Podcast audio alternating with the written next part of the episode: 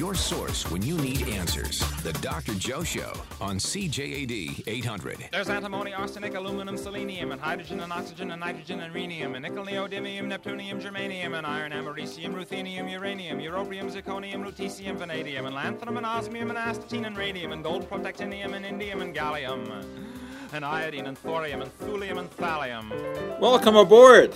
There's yttrium, ytterbium, A question still hanging over from last week. Some people attempted to answer it, but no correct answer. What beverage did Louis Pasteur improve the keeping qualities of through pasteurization? If you know the answer to that, you give us a call at 514 790 0800. You can also text your questions and comments to 514 800. I'm Joe Schwartz. My background is chemistry, and I direct McGill's Office for Science and Society, where we have the mandate of separating fact from fiction, sense from nonsense, keeping you up to date on what is happening in the world of science, and hopefully keep you out of the clutches of charlatans. And these days, as you know, uh, both of those are, are quite challenging tasks because of the tremendous amount of misinformation that is out there uh, from the charlatans, and of course, also the difficulty of keeping up to date with what is happening. Well, obviously, today we can't ignore that uh, uh, elephant that uh, is again wandering through the room, and that is the Omicron variant. Well, we've heard a lot about variants before and the possibility that they are more infectious and that uh, they may even result in more severe cases of COVID 19. Well, just uh, yesterday we heard about uh, a rather novel uh, variant emerging from South Africa. It has been called Omicron, uh, which is uh, a letter in the Greek alphabet, and they're using Greek alphabet letters to name all of these different variants. So uh, uh, let's just talk for a moment here about what a variant uh, is. As we've discussed before, in order for the virus to replicate, it has to infect a, a cell. It cannot just replicate outside of, um, uh, of a human or outside of an animal. It has to hijack the genetic machinery of a cell in order to reproduce. In order to gain entry into the cell, it uses proteins that are on the surface of the virus, very much like a key. And they have to fit into a receptor on the surface of the cell, very much like a lock. That receptor is called the ACE2 receptor. And when this uh, spike protein on the surface of the uh, virus fits into that receptor, the virus gains entry into the cell. And uh, that is the uh, criterion that has to be met for it to start reproducing. The question, of course, about uh, the entry into the cell depends on how good a key it is. If it is a perfect key, it enters easily. If it is a less than perfect key, uh, it has more difficulty. That is, you know, the key is a little bit bent, but nevertheless, it, it can enter. However, what if that key becomes even better at entering? What if it becomes lubricated, let's say, so that it slides even more easily into that uh, into that lock? That is what uh, the concern is about the new variants. The change in structure of that spike protein. Now, proteins are just long chains of amino acids. And if you change some of those amino acids for a different one, that can alter the shape of that spike protein. And perhaps it can alter it in such a way that it fits better into that receptor. Well, in the case of this uh, Omicron uh, variant, there are a lot of changes in that spike protein. Many of the amino acids are replaced by other amino acids. Now, of course, any time that uh, a virus uh, multiplies inside of a mammalian cell, there's always the possibility of errors uh, being incorporated into the structure of the RNA, which is the, the basic genetic background of, of, of the virus. That is, the wrong amino acid may be put into the spike protein. Well, in this particular case, there are a lot of changes. Uh, there are, I think, 32 of the amino acids that have been replaced by others in this spike protein. And it isn't yet clear exactly what that means. It certainly does not mean that it is going to cause more serious disease. That that is not uh, determined by the number of uh, mutations in in in in the uh, genetics of the virus. The mutations refer to amino acids being replaced by others. In this case, in the in the spike protein. Now, the more of these amino acids are replaced, the, the greater the change in the structure of that spike protein and the possibility that it, it becomes uh, a better key for the lock. So at this time, we don't really know that yet. It does seem that that it is more infectious, but that's just a, a very preliminary study. And uh, at this point, we really can't go any further than that. But again, remember something is that variants can only occur upon a viral infection because it is only when the virus is attempting to replicate itself inside of a cell that it can make an error that causes a new variant. So, the best way to protect against variants is to not get infected in the first place and you know what that is. I mean, you have to protect yourself as much as possible using masks, using distancing, and of course with the, the vaccine. Now, whether or not the vaccine will protect against this particular variant at this point is impossible to say because they will have to do the testing in the laboratory. And I, I think we will have some idea about that in a couple of weeks, but it's impossible to know right, right now.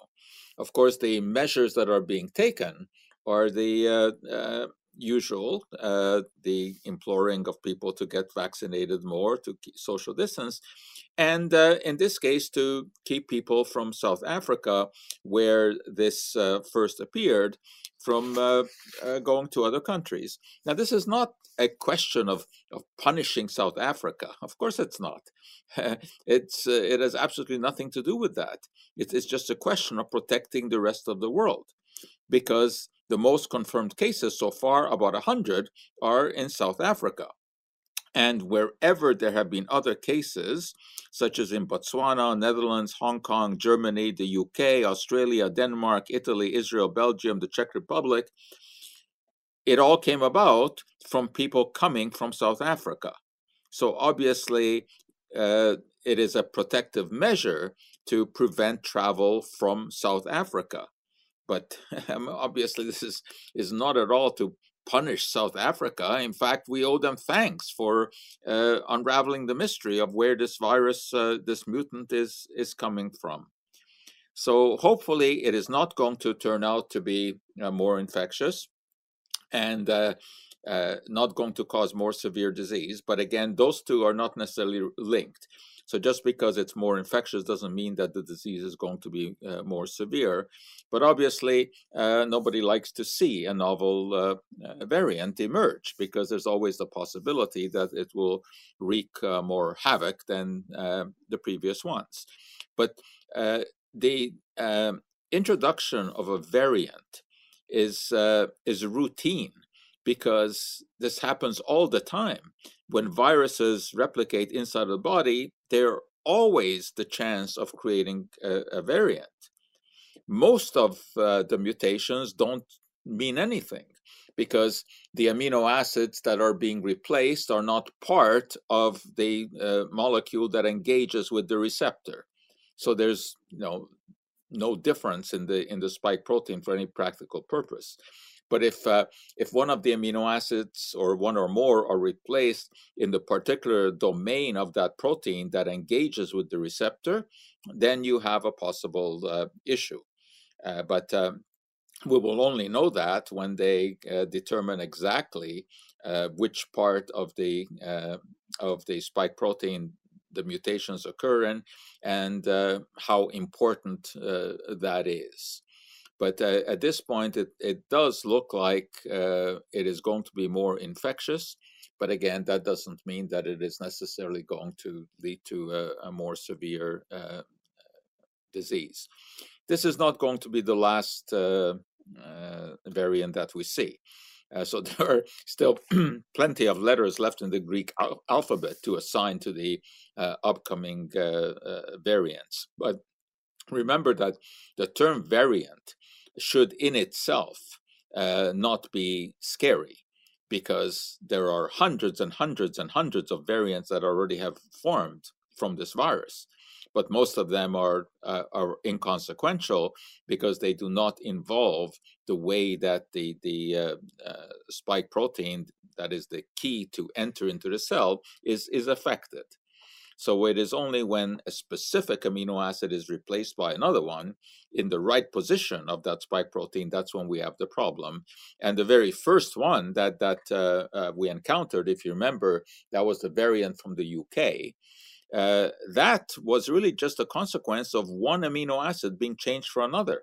But it just happened to be in a position in that molecule, which was very important in the way it fits into the uh, ACE2 receptor. So, anyway, that's the one that, uh, um, uh, you know, is uh, that. This is what we know as of this point. There is no reason to to panic yet because we just don't know enough. But of course, there's reason enough to be alert. And I, I, think uh, uh, cutting down on um, immigration uh, from South Africa, uh, uh, obviously that has to be looked at. Cancellation of flights from there or from you know other areas where um, a number of uh, cases have been found. Yes, so it, it's possible that Canada will have to take some action and uh, limit flights from uh, uh, certain countries in order to uh, offer us protection. So that's uh, that's what we know so far about uh, Omicron, a word that until yesterday wasn't even in our vocabulary, but now it has been infused into it. You're listening to the Dr. Joe Show. We'll check traffic and be right back.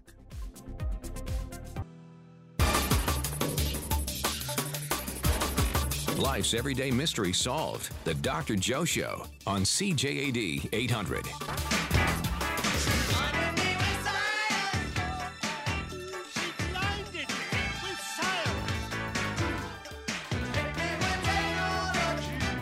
As I've uh, mentioned before, uh, I have no control over the ads that are played during the show.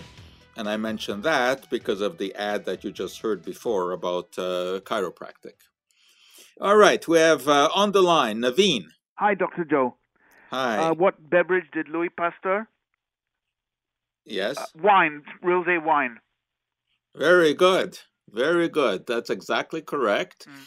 And the reason that I asked that p- question yeah. is to is to trigger all of the wrong answers that I've had oh. because oh. there are so many people who have said that mm. uh, Pasteur pasteurized milk, oh, which really? is which is not the case. Right. The answer, as you said, is wine.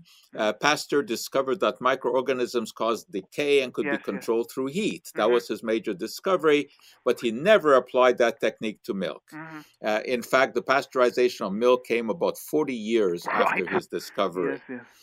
Okay, thank you, Naveen. Very good. Keep, keep well, Dr. Joe. Thank you. Bye.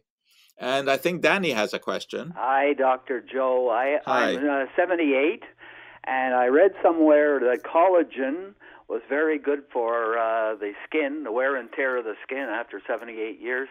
Does it do any good uh, to take these pills? I don't think so. No, I know that there's I know that there's a lot of hype about that, and there are a lot of products that contain collagen. Uh, the um, documented evidence in proper randomized trials is very thin. Uh, collagen will, uh, in a cream, it will act as a moisture barrier, so it will retard moisture loss from the skin. Uh-huh. But there are many other components in, in moisturizing creams that will do that. Yeah, so, they say it. Uh, you have to use it for five months, and uh, it's quite expensive. And the pills. Yes, you know, take... you know who it is. You know who it is really good for? No. The people who sell it. Okay. Well, I guess that's the last bottle I'll buy. well, All right. You. Thank you. Bye. Bye. Bye. Okay, uh, so uh, let me uh, throw out uh, another question. Pierre and Marie Curie are best known for investigating radioactivity, of course, I mean, you know that. But they also investigated phenomena produced by an Italian woman who had no education. What phenomenon did they investigate? Okay, so other than radioactivity, the Curies investigated this fascinating phenomenon supposedly produced by an Italian woman who had absolutely no scientific education. What phenomenon was this that the Curies investigated? If you know that, you give us a call at 514 790 0800. And let me give you uh, one more. Why is a virus transmitted more likely by an infected tuba player than by a clarinet player? Okay, so the virus, it is more readily transmitted by an infected tuba player than a clarinet player. I, I guess you should not be surprised that that uh, uh, musical instrument players can transmit the virus because, of course, when you're blowing, you're also releasing saliva, which comes out of the instrument. So uh, there's the mode of transmission there. But why is it more likely from a tuba player than from a clarinet player? That is, why is is uh, transmission more likely by an infected tuba player than by a clarinet player? Okay. All right. So um, if you know the answer to that, you give us a call at 514-790-0800.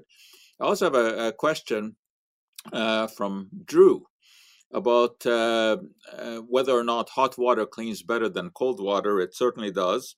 Uh, the solubility of, of anything uh, is uh, better in hot water than in cold water, except for gases.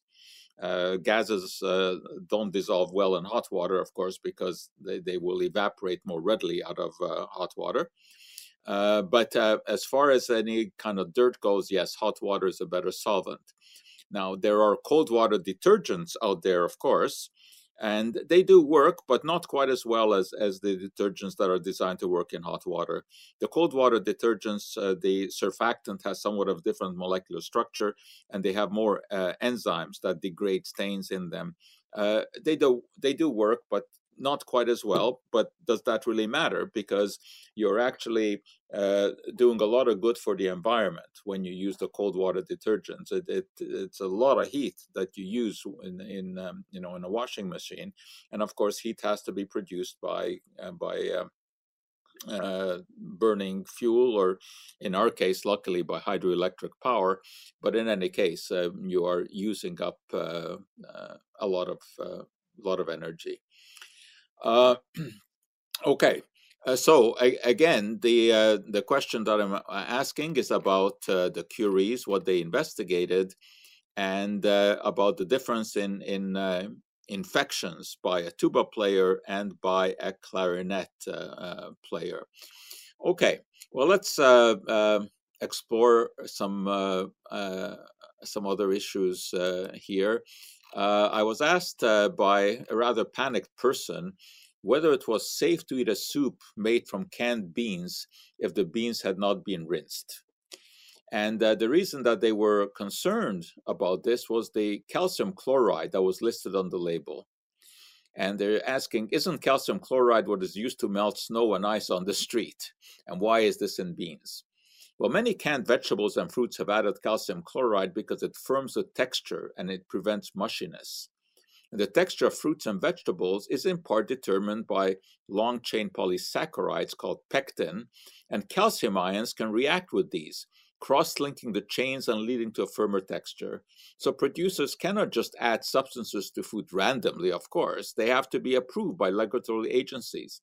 And calcium chloride is approved for a number of uses that include addition to pickles to increase firmness, uh, to make little spheres that resemble caviar from vegetable or fruit juice and reduce the need for salt, since calcium chloride tastes salty.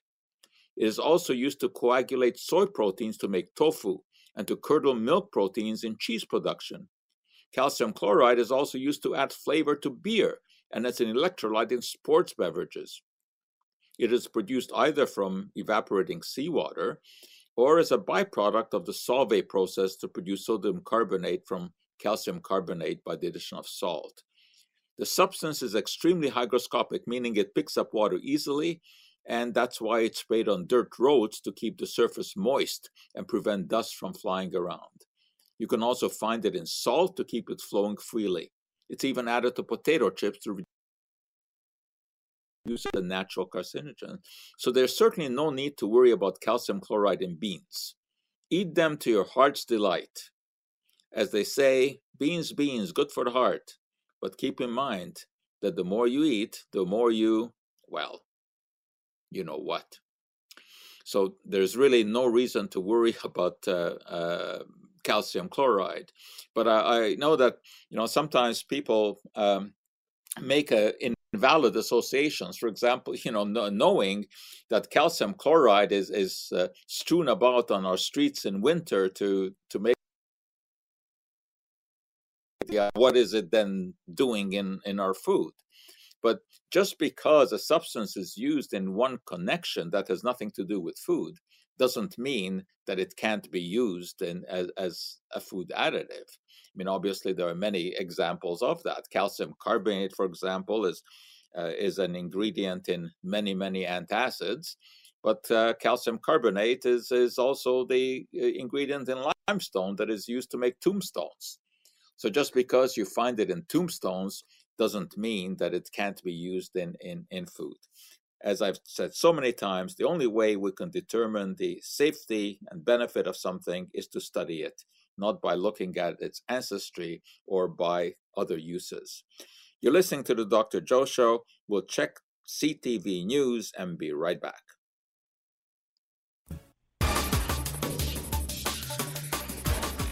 Science you can use. The Dr. Joe Show on CJAD 800. Do you look upon the universe with wonder in your eyes? Do you tingle with attention when you're taken by surprise? If a problem should perplex you, does it put your brain in gear? Then you're ready for adventure on the science frontier. Okay, let's uh, get back to the phones. Uh, maybe someone has the answer to the tuba clarinet question. Jerry. Hi, Dr. Joe. Yeah, I was Hi. wondering whether or not it's because uh, the clarinet is a reed instrument and the tuba is a wind instrument, so the tuba player would be blowing more air out uh, and spitting at the same time, probably. I think that that's true. Yeah. Uh, and interesting enough, this has been studied, you know. Uh, and, and and the reason that it was studied because if you remember, one of the the, the first widespread infections we saw was in that that choir in, Oh, the choir, in, in the state of Oregon, right? Mm. So of course they they are looking into all kinds of ways that this can be transmitted. So they look at musical instruments to see which can you know. But I don't know how how potent those studies are. Yeah. Uh, but uh, but uh, I, I think that the bottom line here is is is that uh, uh, any time that you're blowing out, there's always the chance of transmitting the, the virus In an enclosed space, of course, usually. in an enclosed space. So I, period gu- of I guess I guess you need to put uh, a mask on the end of your clarinet and your tuba. Yeah. All right, thanks very much for that. Uh, uh, uh, Carrie. Carrie. Yes, hello. Okay, and uh, I I I think we have a okay. We've exhausted the the callers. I think that they uh, they all had that uh, that same answer. Okay, let's get down to uh, uh, something else. Uh, this morning on the uh, trivia show, I asked a question about uh, moderate consumption of of alcohol, and this is you know an ongoing uh, issue, and uh, I've uh, certainly spent a, a lot of time uh, looking into this.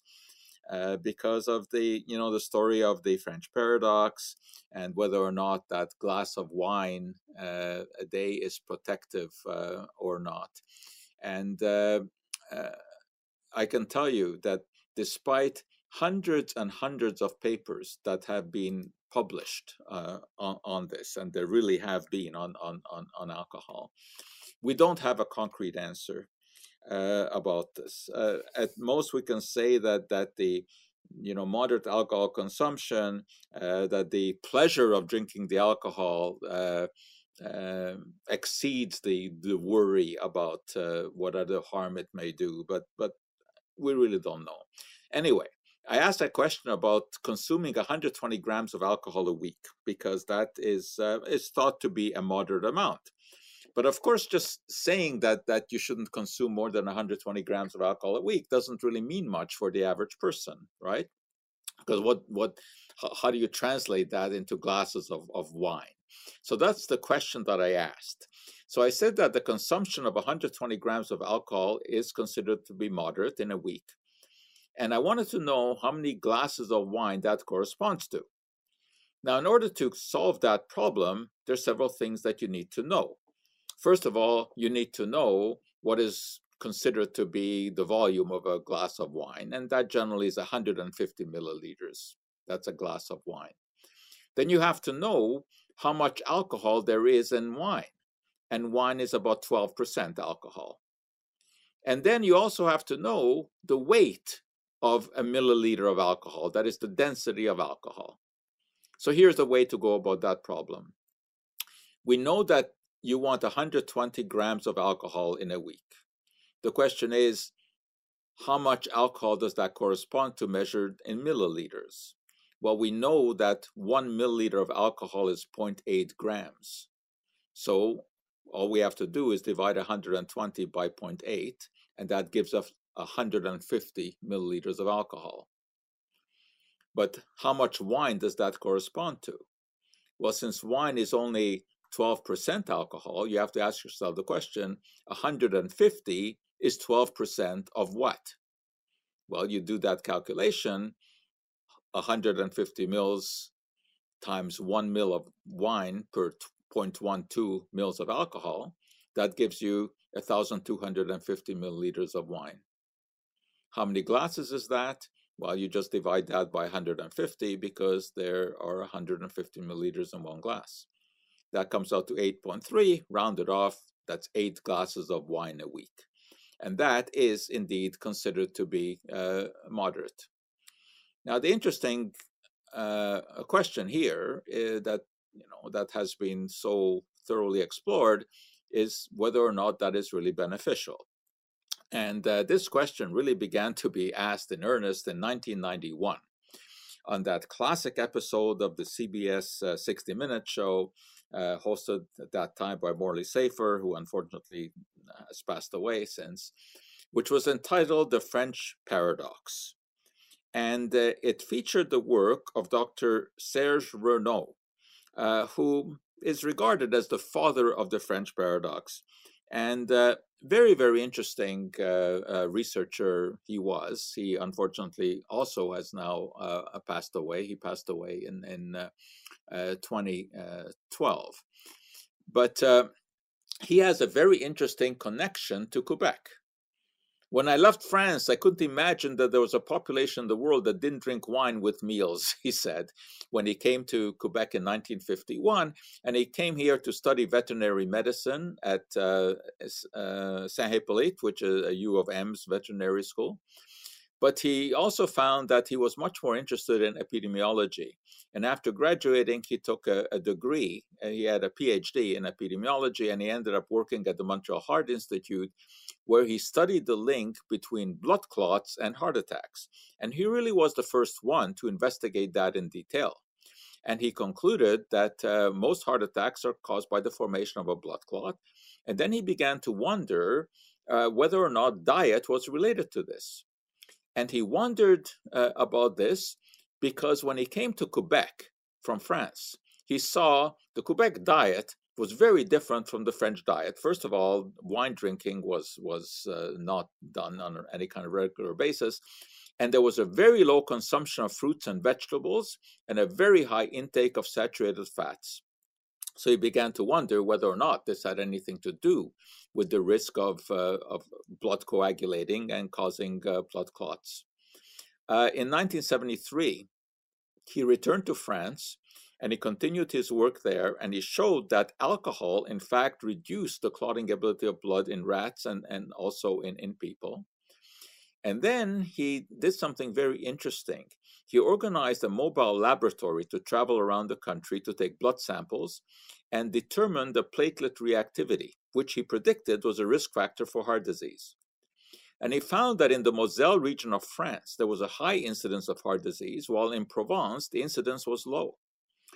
And this paralleled the aggregation of platelets, that is the tendency to form blood clots. But why did this vary in populations?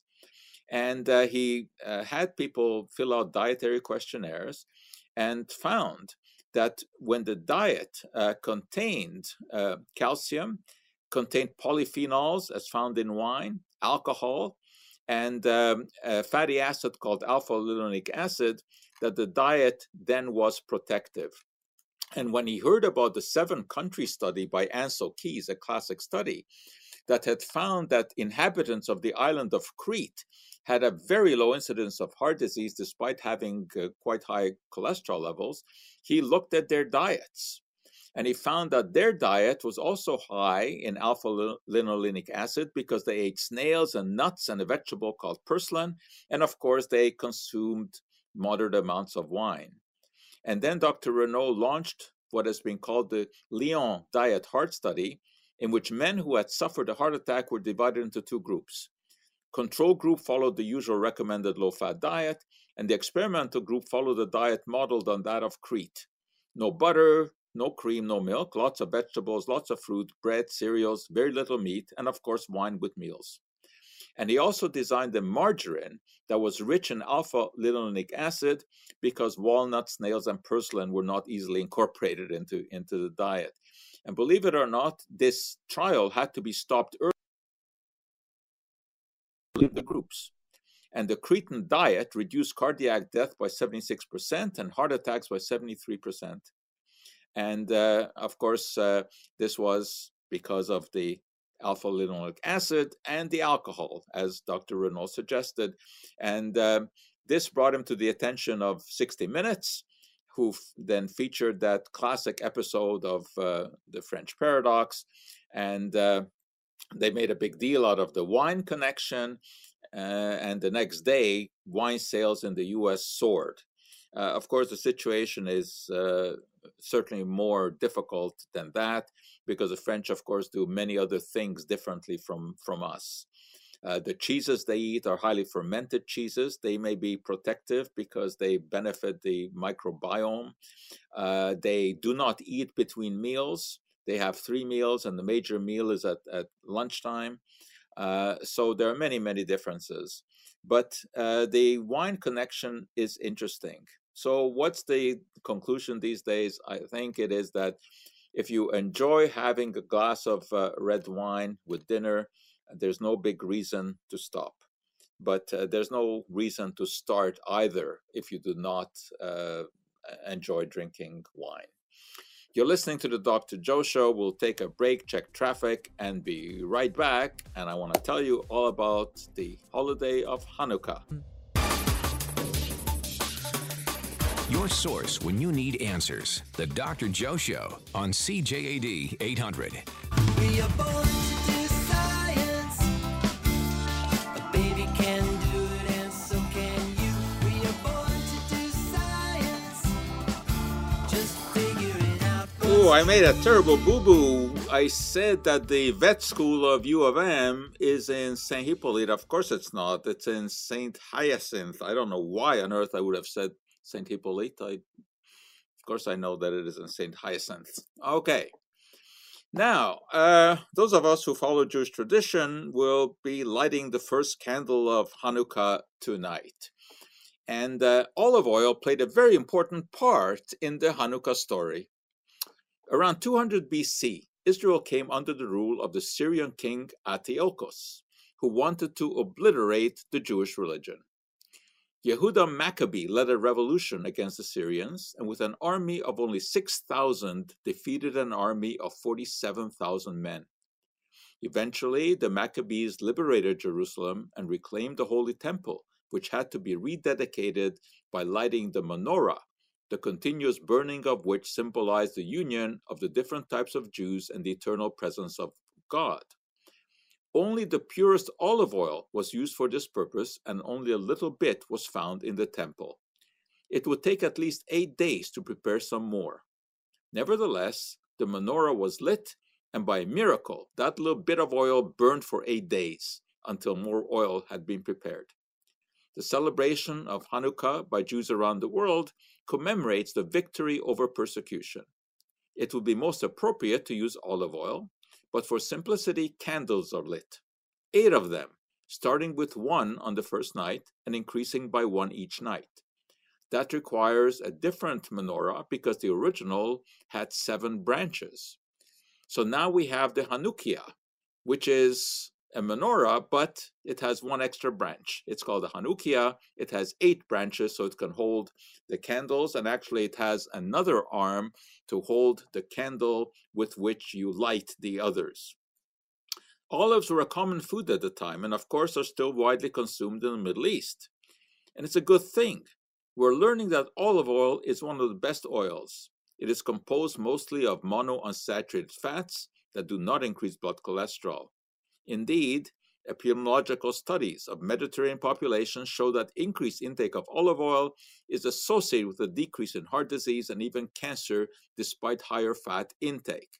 And that meshes well with the story I told you about Dr. Renaud. In Spain and Greece, women who eat the most monounsaturated fat have the lowest level of breast cancer. A Swedish study of over 60,000 women found that increased intake of monounsaturated fat at the rate of 10 grams a day, which is about one tablespoon of olive oil, reduce breast cancer risk by 55%. So that gives those latkes that we're going to fry tonight in olive oil, puts them into brand new perspective. Green olives are not ripe and are very bitter unless they're soaked in an alkaline solution, which is done commercially. If left on the tree, green olives will eventually turn black, but in most cases, they are artificially blackened through a chemical treatment with oxygen and iron compounds, such as ferrous gluconate, the same chemical used in most iron supplements. Olives contain compounds called tannins that react with ferrous ions to form a black complex, resulting in a shiny black skin. I recall once going to a party when I asked a fellow guest to pass me the plate of black olives. He looked at me disdainfully. Those aren't olives, he murmured. Olives are green. Those are plums. At this point, I didn't want to get into an argument, so I just said, If you think they're plums, try one. He did, immediately spat it out. Worst plums I ever ate, he snorted. So, anyway, that's the story of Hanukkah. And I want to, uh, together with uh, my significant other, Jody, we want to wish you a happy Hanukkah. And uh, I can tell you, she's an expert on uh, on olives. She uh, eats them like they were raisins, but of course only the black ones. And she also uses olive oil to make me the most delicious uh, salad dressings. So uh, happy Hanukkah to uh, one and all. All right, let's go to Dan. Dan. Hi, Dr. Joe. I had a question for you Hi. concerning uh, old microwaves. I have an old uh, Panasonic microwave. It's got to be at least 30 years old, and I've been thinking. I have one too. I, I, I have Really? one too, and it works perfectly well. So there's no problem with radiation. I was thinking of getting a convection oven instead. No, there's absolutely no problem. The the um, microwave radiation is not ionizing radiation. It does not break chemical bonds.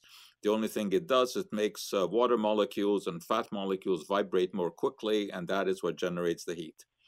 And uh, furthermore, uh, the microwaves uh, are just inside of the oven; they do not uh, leak out. So no. And uh, I, I, I find that uh, my uh, Panasonic uh, microwave, which I think is about as old as yours, is better than the cheap ones that you buy today. So I wouldn't worry about it. I would hold on to it. All right. Thanks so much. I appreciate it. Okay. All right. Michael. Hi, Dr. Joe. Hi. I just wanted What's to up? ask you something. Um, uh, any size bottle of perfumes, we don't see any uh, expiry dates, but yet I know that after a while, if you don't use a perfume, the smell isn't the same anymore. Are no, for any sure. I mean, dates? yeah, yeah. Uh, uh, no, there's no requirement for expiry date on, on perfumes, but you're quite right. Uh, and uh, perfumes, of course, are very, very complex uh, chemical uh, entities. There are hundreds of different compounds in, in perfumes. And uh, uh, the perfumers, of course, uh, are very secretive about exactly how they concoct their their products. But certainly, some of those compounds are more volatile than others. So as time passes, some of them will evaporate out of the uh, perfume. Uh, then there are other complications uh, whereby um, oxygen reacts with some of the components of the perfume. So you're quite right. Is that with time the scent of a perfume will change, but no, there's no requirement to put uh, any date on it. Uh, first of all, it will be very hard to to predict that because it depends on how it's stored and where it is stored. But uh, Okay. because there's you know, but there's no risk associated with it, so there's never been any motivation to put it on the label. Okay, Dr. Joe, Okay. thank you. All right. Then uh, a very interesting uh, question from Nick. He always comes up with interesting questions. And it's about uh, whether or not it's possible to calculate the number of people who have ever lived. Well, I don't know how one does that, but apparently it is possible because there certainly are statistics about that. Uh, statisticians somehow and demographers have been able to do that. And uh, the answer is about 107 billion. So about 107 billion people have ever lived. Uh, so there are about 15 dead people for every person that is now alive, which also means that uh, heaven is uh, quite crowded, although probably not quite as crowded as hell. So anyway, there are about 107 billion people who have uh, ever lived. Uh, okay, someone is asking what is the name of the margin that I spoke about? Well, the margin that was used in the study that Dr. Renaud carried out was a margin that was specifically made for that study.